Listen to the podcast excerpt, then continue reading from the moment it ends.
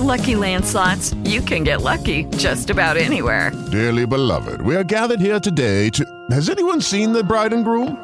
Sorry, sorry, we're here. We were getting lucky in the limo and we lost track of time. No, Lucky Land Casino, with cash prizes that add up quicker than a guest registry. In that case, I pronounce you lucky.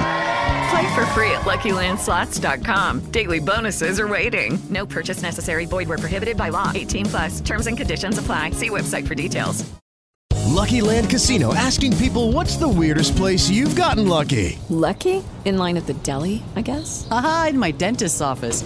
More than once, actually. Do I have to say? Yes, you do. In the car before my kids' PTA meeting. Really? Yes. Excuse me, what's the weirdest place you've gotten lucky? I never win and tell. Well, there you have it. You can get lucky anywhere playing at LuckyLandSlots.com. Play for free right now. Are you feeling lucky? No purchase necessary. Void where prohibited by law. 18 plus. Terms and conditions apply. See website for details.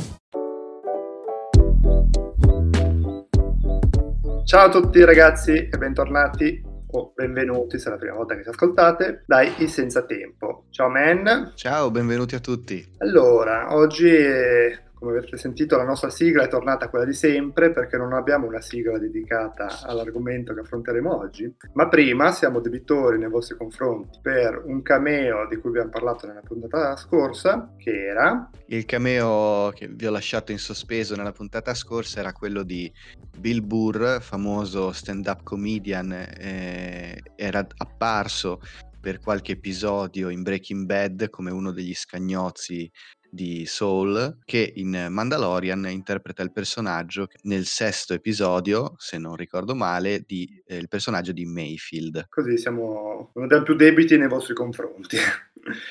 Invece la puntata di oggi ci è venuta un po' l'idea dopo che sono stati assegnati i David di Donatello e vincitore assoluto di questi premi è stato il film Il Traditore che ha vinto ben sei premi come miglior film, come miglior regia, come sceneggiatura originale, come montaggio e come attore sia protagonista sia non protagonista. E noi vogliamo parlare un pochino sia del film, ma soprattutto dell'attore protagonista, cioè Pier Francesco Favino. Il film che ha vinto tutto, come, come, sapete, è Il Traditore, è un film dell'anno scorso con la regia di Marco Bellocchio e Favino ne è l'incontrastato protagonista che interpreta il mafioso poi diventato il, il, cosiddetto pentito anche se lui non si definiva così Tommaso Buscetta. Dico, dico questo perché una delle, delle, frasi reiterate del film è molto interessante il fatto che lui non si definisca pentito perché eh, lui rimane fedele a Cosa Nostra e all'idea che era Cosa Nostra, ma non si rispecchia più in quello che è diventata durante gli anni e quindi decide di collaborare con la giustizia per smantellare Cosa Nostra. Poi questo è condivisibile o meno, nel senso è credibile? È davvero questo il motivo che l'ha spinto o il fatto che comunque l'avessero beccato? Visto che lui, come sappiamo, poco prima di essere estradato in Italia, lui eh, era in Brasile. Era fuggito in Brasile. Era fuggito in Brasile e prima di essere estradato cerca anche di, di suicidarsi con la, con la stricnina, quindi non sappiamo se proprio era così sicuro di voler collaborare all'inizio, ecco. No, ecco non... O era solo un volersi parare un po' il sederino.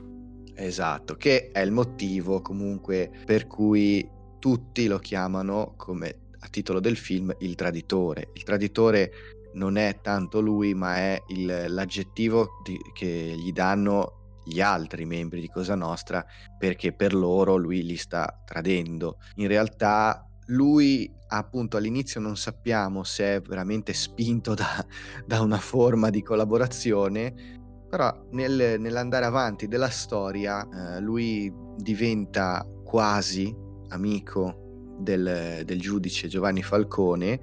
Amico c'era molto rispetto sicuramente. Esatto, si crea una forma di rispetto per la quale poi vedremo nell'andare avanti del, della storia, lui comunque sembra veramente eh, anche eh, portare avanti la causa di Falcone dopo la sua morte. Ma allora, diciamo che sono quei film, secondo me, che dif- sono difficili, nel senso che alla fine è come se lui, fra virgolette, diventasse un po' un eroe. E quindi io mi metto sempre dal punto di vista di chi magari lui ha ammazzato, piuttosto che truffato, comunque causato dei danni, che dopo aver visto questo film in cui appunto lui dà, eh, quindi è un pentito, anche se non si definisce tale, dici ah vabbè che bravo, cioè bene, ha fatto del male, però poi si è convertito, ma se ti metti dal punto di vista di chi ha subito dei danni, invece non so quanto possa essere stato piacevole per i parenti delle vittime. È un po' lo stesso discorso che qualche anno fa eh, era uscito con eh, il film con DiCaprio del gruppo de, di Wall Street, in cui lui alla fine sembrava eh, un supereroe, io in questi casi sono sempre dell'opinione che eh, bisogna anche saper leggere il film e non trarne il, il giudizio sbagliato, no? l'idea sbagliata. Nel caso di Wolf of Wall Street, eh, eh, il rischio che la, la, cosa che ne passi sia sì, drogatevi come dei matti e fate parti ogni 5 minuti, ehm, era molto forte, però sempre per chi comunque sbaglia nella lettura del film, perché quello che poi il film ti raccontava era che al, sul lungo andare eh, questa vita ti distrugge, rimani da solo e, e, va tutto in malora, no? E a mia opinione anche questo film comunque non, non fa diventare eh, Buscetta un eroe, mentre altri film di cui magari poi vi, vi parlerò 5 minuti dopo, che a me sono piaciuti molto, però creano un po' dei miti di alcuni personaggi diventano dei miti, lui non mi ha dato questa impressione, non, non, diventa un mito dopo questo film, cioè rimane il personaggio di quello che comunque era un, uno di Cosa Nostra, ha ucciso delle persone e poi ha aiutato la giustizia, però non per questo diventa migliore, non diventa una, una, un personaggio che dopo il film dici che grande, voglio diventare come lui. Sicuramente quello no, secondo me però ci sono alcune scene, diciamo, abbastanza finali del film, cui c'è una festa, tanto per capirsi, mm. che lui ha questo rapporto con uh, la sua scorta che... Sì. Oh, non lo so, probabilmente non a tutti potrebbe far piacere vederla e sentirsi come, cioè, immedesimarsi in quello che stanno provando in quel momento gli attori che sono. Sì, quella è una scena particolare, può far pensare appunto che fossero diventati sì, eh, cioè, amici anzi, praticamente. fossero diventati amici, credo che sia una, scena, una di quelle scene per dovere di cronaca, anche perché poi ha ehm, rappresenta un qualcosa che viene fatto, viene anche criticato, no, non proprio quella scena lì, ma un'altra di cui si parla, che viene criticato durante il processo a, ad Andreotti, dove mh, invece il personaggio di Buscetta viene massacrato ingiustamente, perché lui sta sicuramente dicendo delle cose vere, ma se, se il evidentemente alcuni boss mafiosi comunque non erano in grado di farsi difendere così bene, Andreotti era, Andreotti era aveva, poteva sicuramente farsi difendere a, a dovere, sicuramente. Oltretutto, se vogliamo sempre giocare al gioco del trova l'attore, avete riconosciuto chi l'ha visto? L'attore che interpreta il, l'avvocato, l'avvocato di Andreotti? Di Andreotti, eh sì sì. Segnal- segnalatecelo. Mitico attore nostrano. Comunque dico, il, il, resto del film, visto che prima ho approfondito solo il personaggio, ovviamente tratta eh, del maxi processo che tirò in ballo tutti i boss di, di, Cosa Nostra, chi più chi meno, poi alcuni vennero giusto condannati anche se non erano ancora stati presi, Infatti tra i vari nomi che escono c'è anche quello di Bernardo Provenzano che come sappiamo fu preso ben ben ben anni dopo o Rina che durante il maxi processo viene condannato ma lo arrestano anche lui oh, quasi 90... 7-8 anni dopo, nel 93 mi sembra. E, mentre il maxi processo si svolge a metà anni 80. Lui e lui fu una Mhmm, parte fondamentale di, di, questo processo, insieme a Salvatore Cotorno, si chiama, se ricordo bene. Sì, che è interpretato da Luigi Locascio, che ha vinto come miglior attore non protagonista. E se l'è meritato, secondo me, perché anche lui è veramente bravo. Sì, io personalmente l'avrei dato a un altro candidato che era Fabrizio Ferracane, che fa sempre in questo film eh, la parte di Pippo Calò. Sì. Secondo me fra i due è anche più centrale, è anche più, non dico bravo, però io l'avrei dato a lui. Però... No, so, sì, sono, sono, entrambi, sono entrambi molto azzeccati.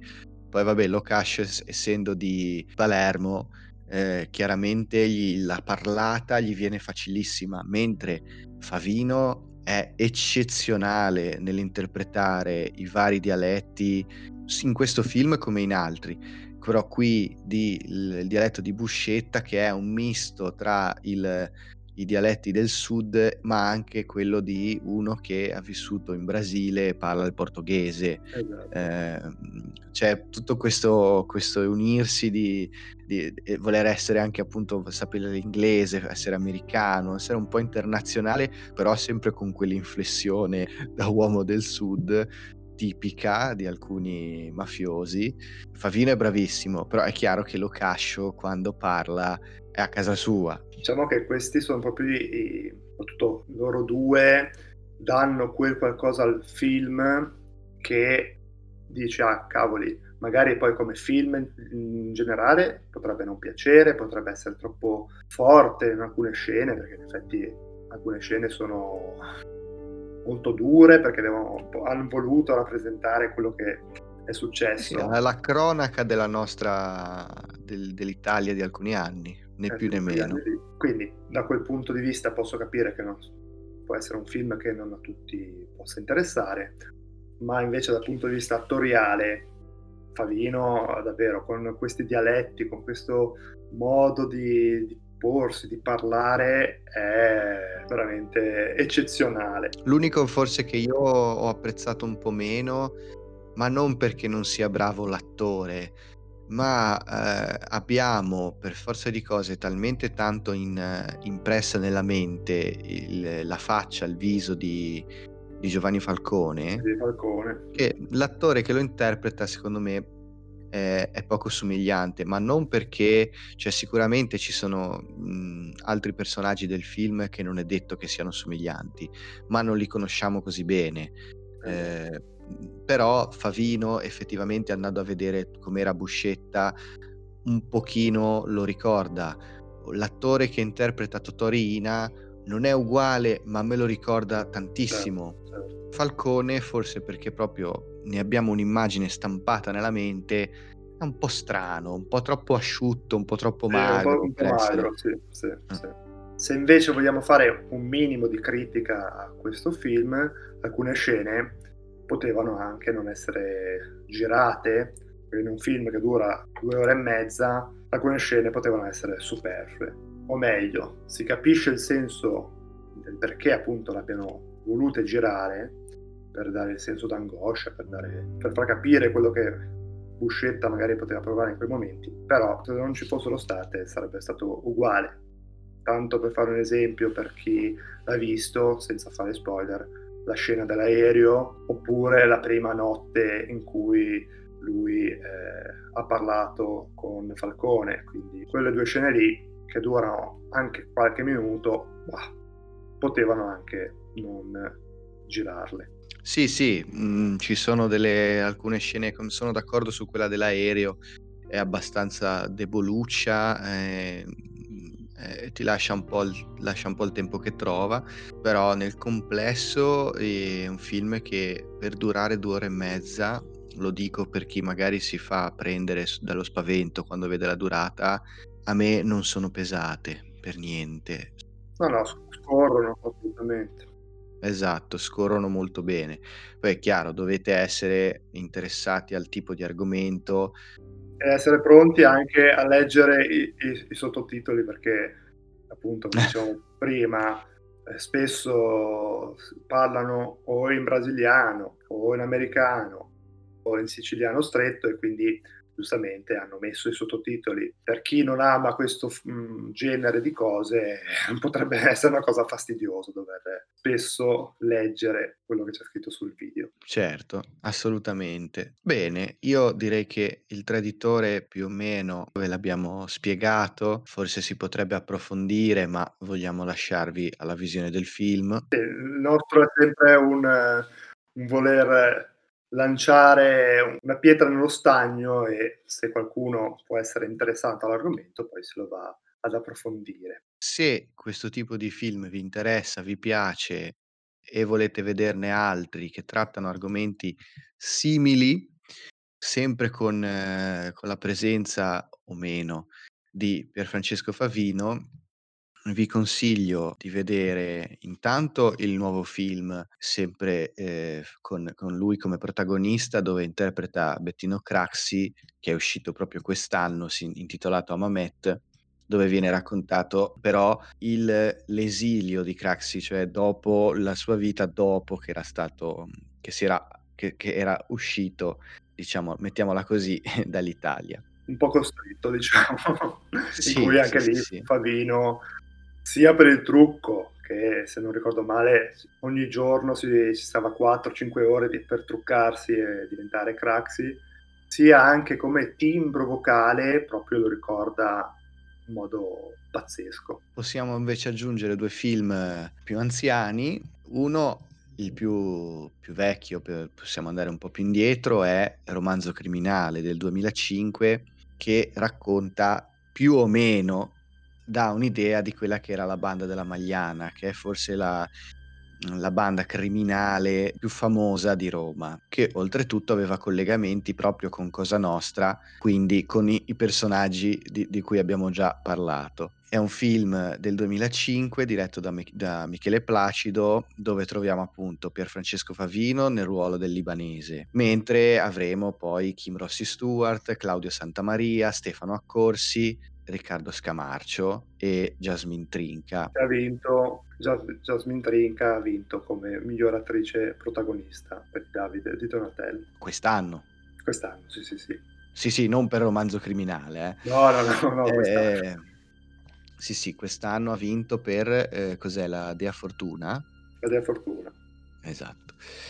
No, in questo film appunto trovate tutti questi, questi grandi attori è un altro bello spaccato del, eh, dell'Italia di determinati anni, è collegato appunto come dicevo a Cosa Nostra e dal quale poi è stata anche tratta una serie che a me mh, ha fatto impazzire, eh, veramente bella. Gli attori cambiano, però mh, di grande qualità. Tornando al discorso che facevamo prima, ecco, romanzo criminale forse l'unico difetto che ha è il fatto che la banda della Magliana ne esce un po' crea un po' il mito di questi personaggi, diventano dei, quasi dei, dei, fighi agli occhi di chi guarda la serie. Fai, fai un po' il tifo per loro durante, eh, soprattutto durante la serie TV. Sì, che poi è la, è la stessa critica che poi è stata fatta negli anni successivi a Gomorra. Ecco, io Gomorra eh, alzo le mani, sicuramente va inserita in questo, in questo calderone di film che trattano un po' gli stessi argomenti, quindi a cui potreb- eh, che potrebbero piacervi, però non la nomino, non, non, dicevo niente perché io non l'ho mai vista e, e, e mea ma non saprei cosa, se dirvi è bella, non è bella. Diciamo che a livello globale sembrerebbe che sia molto bella, ci fidiamo? Gli americani hanno apprezzato molto, quindi può essere un pro o un contro. Oltre al romanzo criminale, possiamo invece passare a una cosa più recente, sempre sullo stesso argomento. Potete vedere di Stefano Sollima Suburra. Stefano Sollima, che oltretutto è lo stesso che ha fatto la serie TV di romanzo criminale. Suburra, dove anche qui prota- uno dei protagonisti è per Francesco Favino, poi ci trovate eh, Claudio Amendola, il, eh, Elio Germano e forse secondo me uno degli attori che è uscito maggiormente in Suburra e in altri film del, di, del periodo è Alessandro Borghi, che era un altro dei candidati anche candidati, quest'anno esatto. ai David di Donatello, attore che io trovo eccezionale. Che adesso è uscito con un nuovo telefilm si, su Sky dal nome Diavoli, che anche Diavoli. bene, anche se non l'abbiamo ancora... Sì, non ho approfondito, visto che l'altro attore è quello di... Sì, di Grey's Anatomy, no, che un attore che non conosco molto bene. Suburra racconta sempre lo stesso tipo di argomento, addirittura si può inserire in un collegamento tra romanzo criminale, il traditore e altre cose, perché alla fine uno dei personaggi principali di Suburra è Samurai, interpretato da Amendola, che come ispirazione ha Massimo Carminati, che in questa, in questa pellicola è un po' come se fosse l'ultimo rimasuglio della banda della Magliana. Quindi c'è sempre questa sorta di collegamento. E anche in questo caso di Suburra esiste il film, ma esiste anche la serie TV. Legato a questi argomenti, a queste serie, eh, sicuramente possiamo anche parlare brevemente di una serie di Sky che si intitola 1992, di cui poi ha fatto anche i seguiti, cioè 93 e 94, che è andata in onda anche sulla 7 in chiaro addirittura eh, che parla sempre delle vicende sociopolitiche di questi anni, a cui prendono i titoli, ma narrando le vite di sei personaggi diversi che si intrecciano uno con l'altra. Di questi personaggi, gli attori più famosi sono Accorsi, Miriam Leone e Guido Caprino, e parla questo, questa serie di eh, eventi storici, quindi reali, quindi ci sono anche degli attori che interpretano le persone come Berlusconi, come Di Pietro, come Bossi, se non, non, ricordo male c'è anche Andreotti a un certo punto,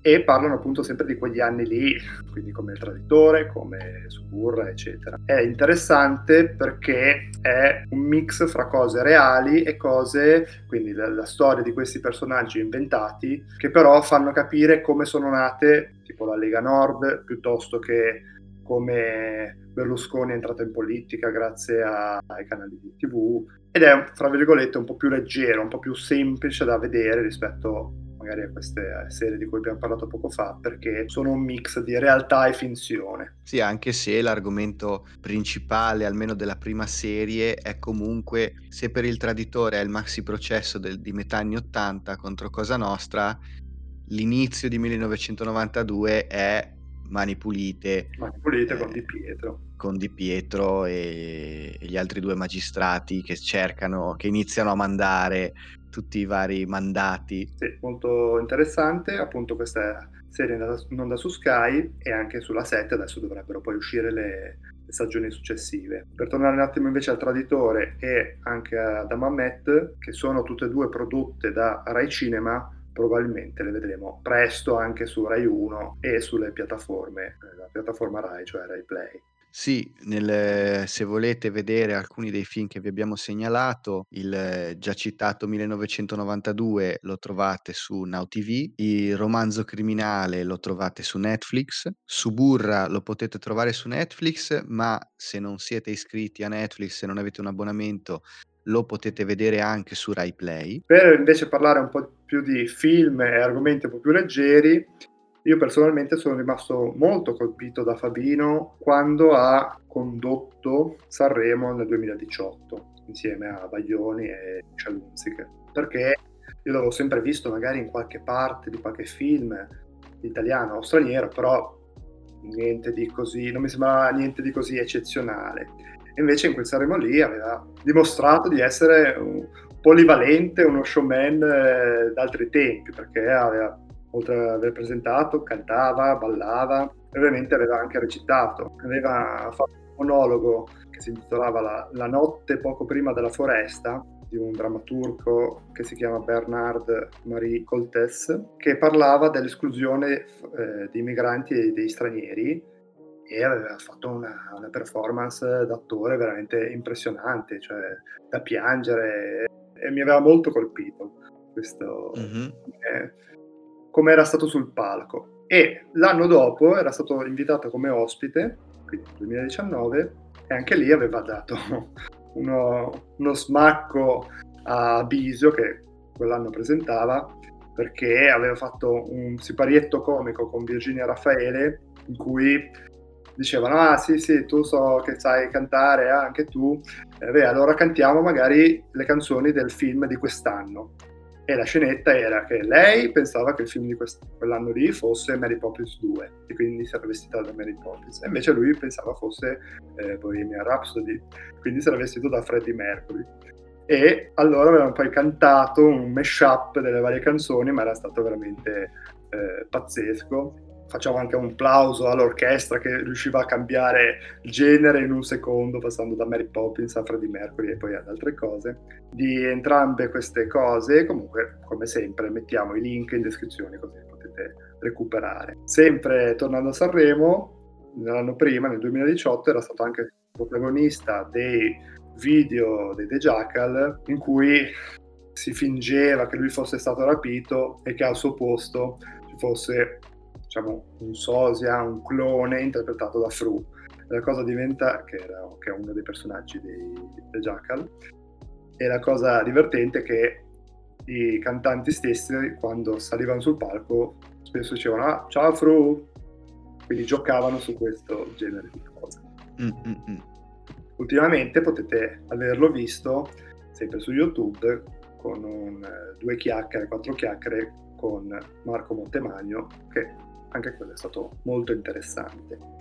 Sì, sicuramente è un attore che è riuscito a fare dei ruoli molto impegnati come quelli di cui abbiamo parlato prima e poi ha fatto anche dei film giustamente più, più leggeri. Se i film di prima non vi interessano, semplicemente non avete voglia di vedere un film di una certa carica emotiva e pesantezza, e volete vedere qualcosa di più leggero, due film recenti con, eh, con Pierfrancesco Vavino che potete trovare sono A casa tutti bene di Gabriele Muccino, è un film eh, corale con eh, una miriade di attori famosi, so, trovate eh, Claudia Gerini, trovate la Carolina Crescentini, Massimo Ghini, la Stefania Sandrelli, Marescotti, insomma c'è un cast Gianmarco Tognazzi, e, e Stefano Accorsi, anche se faccio un appunto, io questo film vi consiglio di guardarvelo per una serata leggera, è carino, però io ho odiato la parte di Stefano Accorsi. Io ho visto che qualcuno ne ha anche esaltato le doti attoriali in questo film, secondo me a me Accorsi non dispiace, eh, mi sta anche simpatico, 1992 è, è uno dei protagonisti, me lo ricordo molto bene. In questo film mi spiace per me, sembra che non sappia, che abbia perso l'utilizzo delle, delle doti recitative, ma forse anche la colpa non è sua, ma della sceneggiatura. Eh, I dialoghi che ha lui con un'altra attrice, la Cucci, eh, sembrano veramente da, da, film adolescenziale. Sì, è vero che lui, il suo personaggio, è quello dell'eterno Peter Pan, ma sono dei dialoghi non credibili, imbarazzanti, imbarazzanti. Mentre il resto del film è, è un po' trito ritrito, il classico tante persone, in questo caso una famiglia, perché il, la Sandrelli e Marescotti sono moglie e marito, che festeggiano su questa loro villa su un'isola vicini, poverini, eh, i loro 50 anni di matrimonio e invitano tutta la famiglia e eh, tutta la famiglia è che bello, siamo tutti amici, ci vogliamo tutti bene, se la giornata durasse mezzo pomeriggio come doveva andare. Purtroppo arriva una bufera che impedisce al traghetto di navigare e li costringe, costringe tutti a rimanere sul, sull'isola una notte in più. E da lì ovviamente iniziano a venire fuori le magagne, quelle che per due o tre ore non vengono fuori, già se stai un giorno e mezzo insieme, evidentemente sì. Che è un, una, una, cosa che hanno fatto in tanti, vai a vedere Parenti Serpenti o vai a vedere il film francese che consiglio a tutti, Le Prenom, o secondo me qui anche molto alcuni personaggi me li ha proprio ricordati il buon compagni di scuola di Carlo Verdone. Posso aggiungere anche un po' la, la trama di Mamma Mia 2 Ok, non l'ho visto perché sinceramente io il primo era carino, era molto belle chiaramente le musiche per forza di cose, però sinceramente il 2 mi sembrava un'esagerazione. Comunque guarderò. Tanti hanno lamentato il fatto che la trama sia trita e ritrita.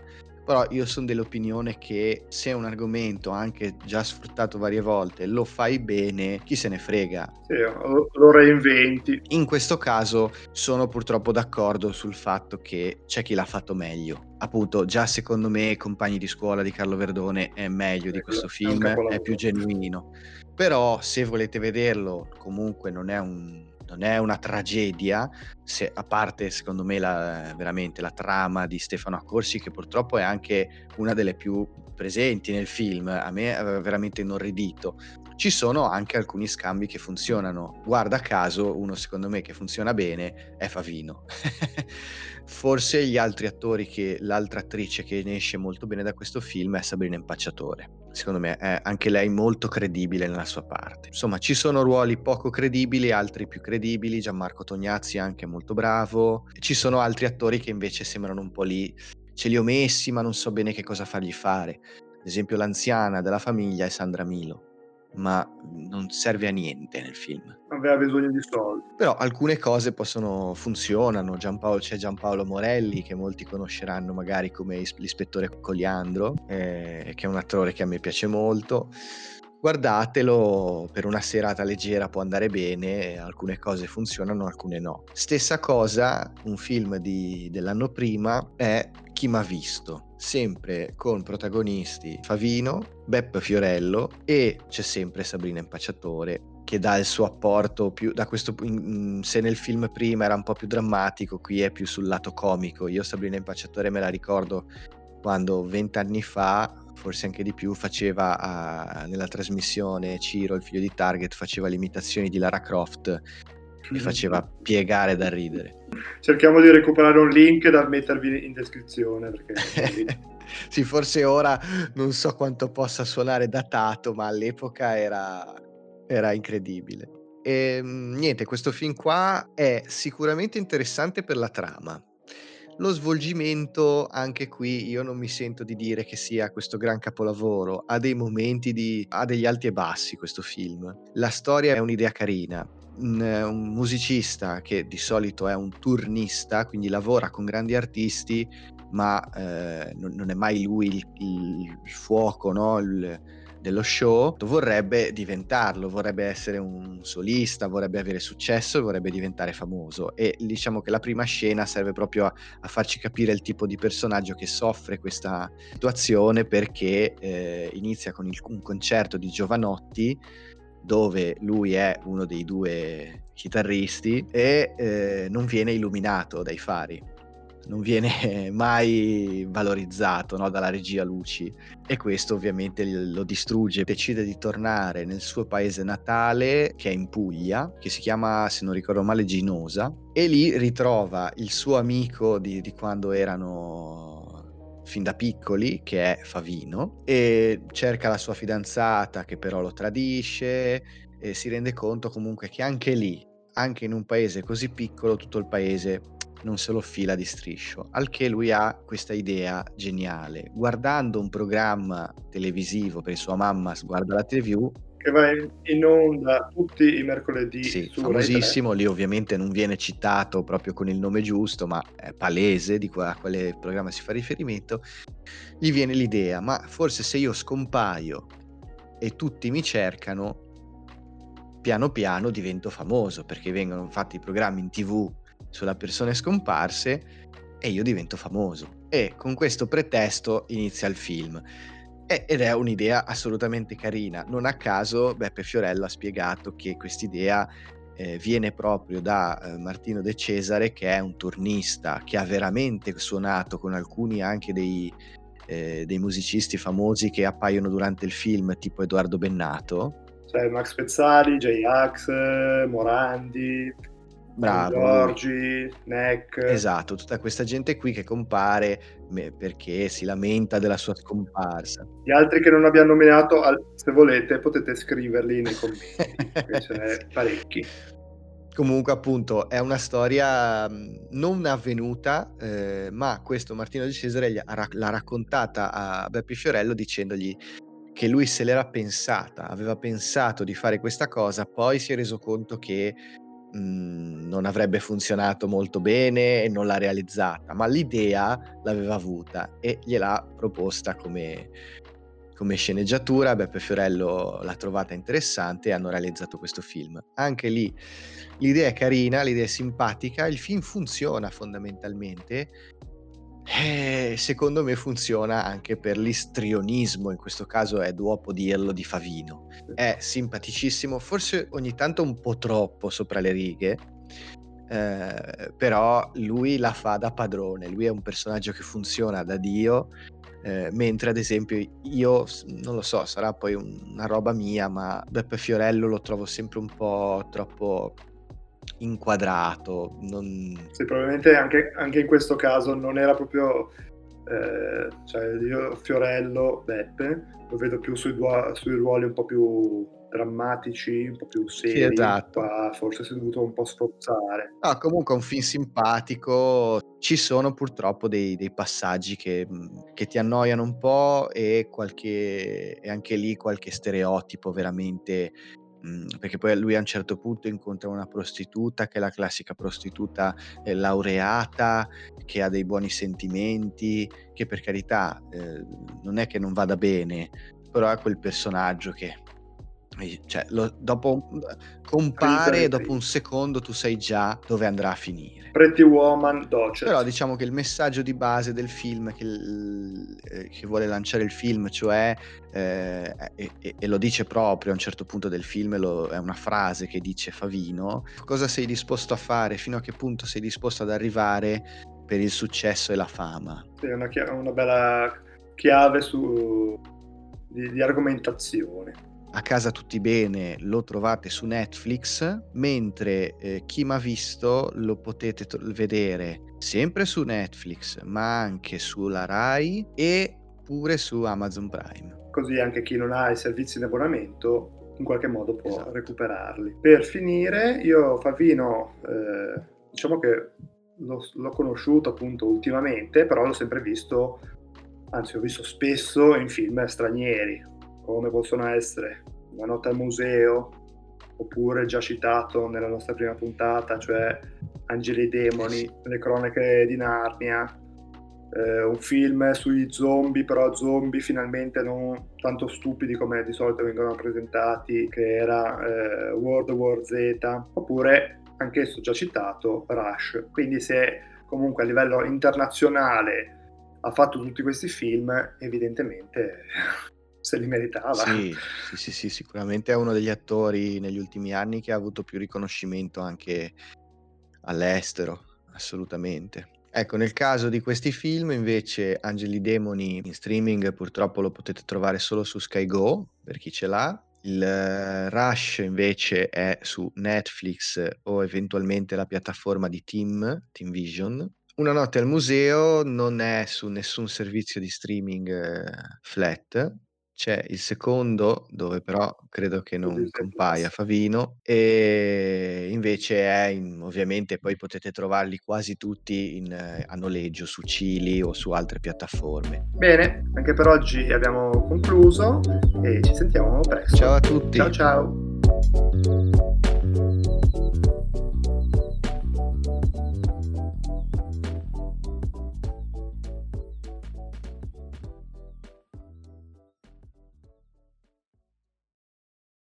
With the Lucky Land slots, you can get lucky just about anywhere. This is your captain speaking. Uh, we've got clear runway and the weather's fine, but we're just going to circle up here a while and uh, get lucky.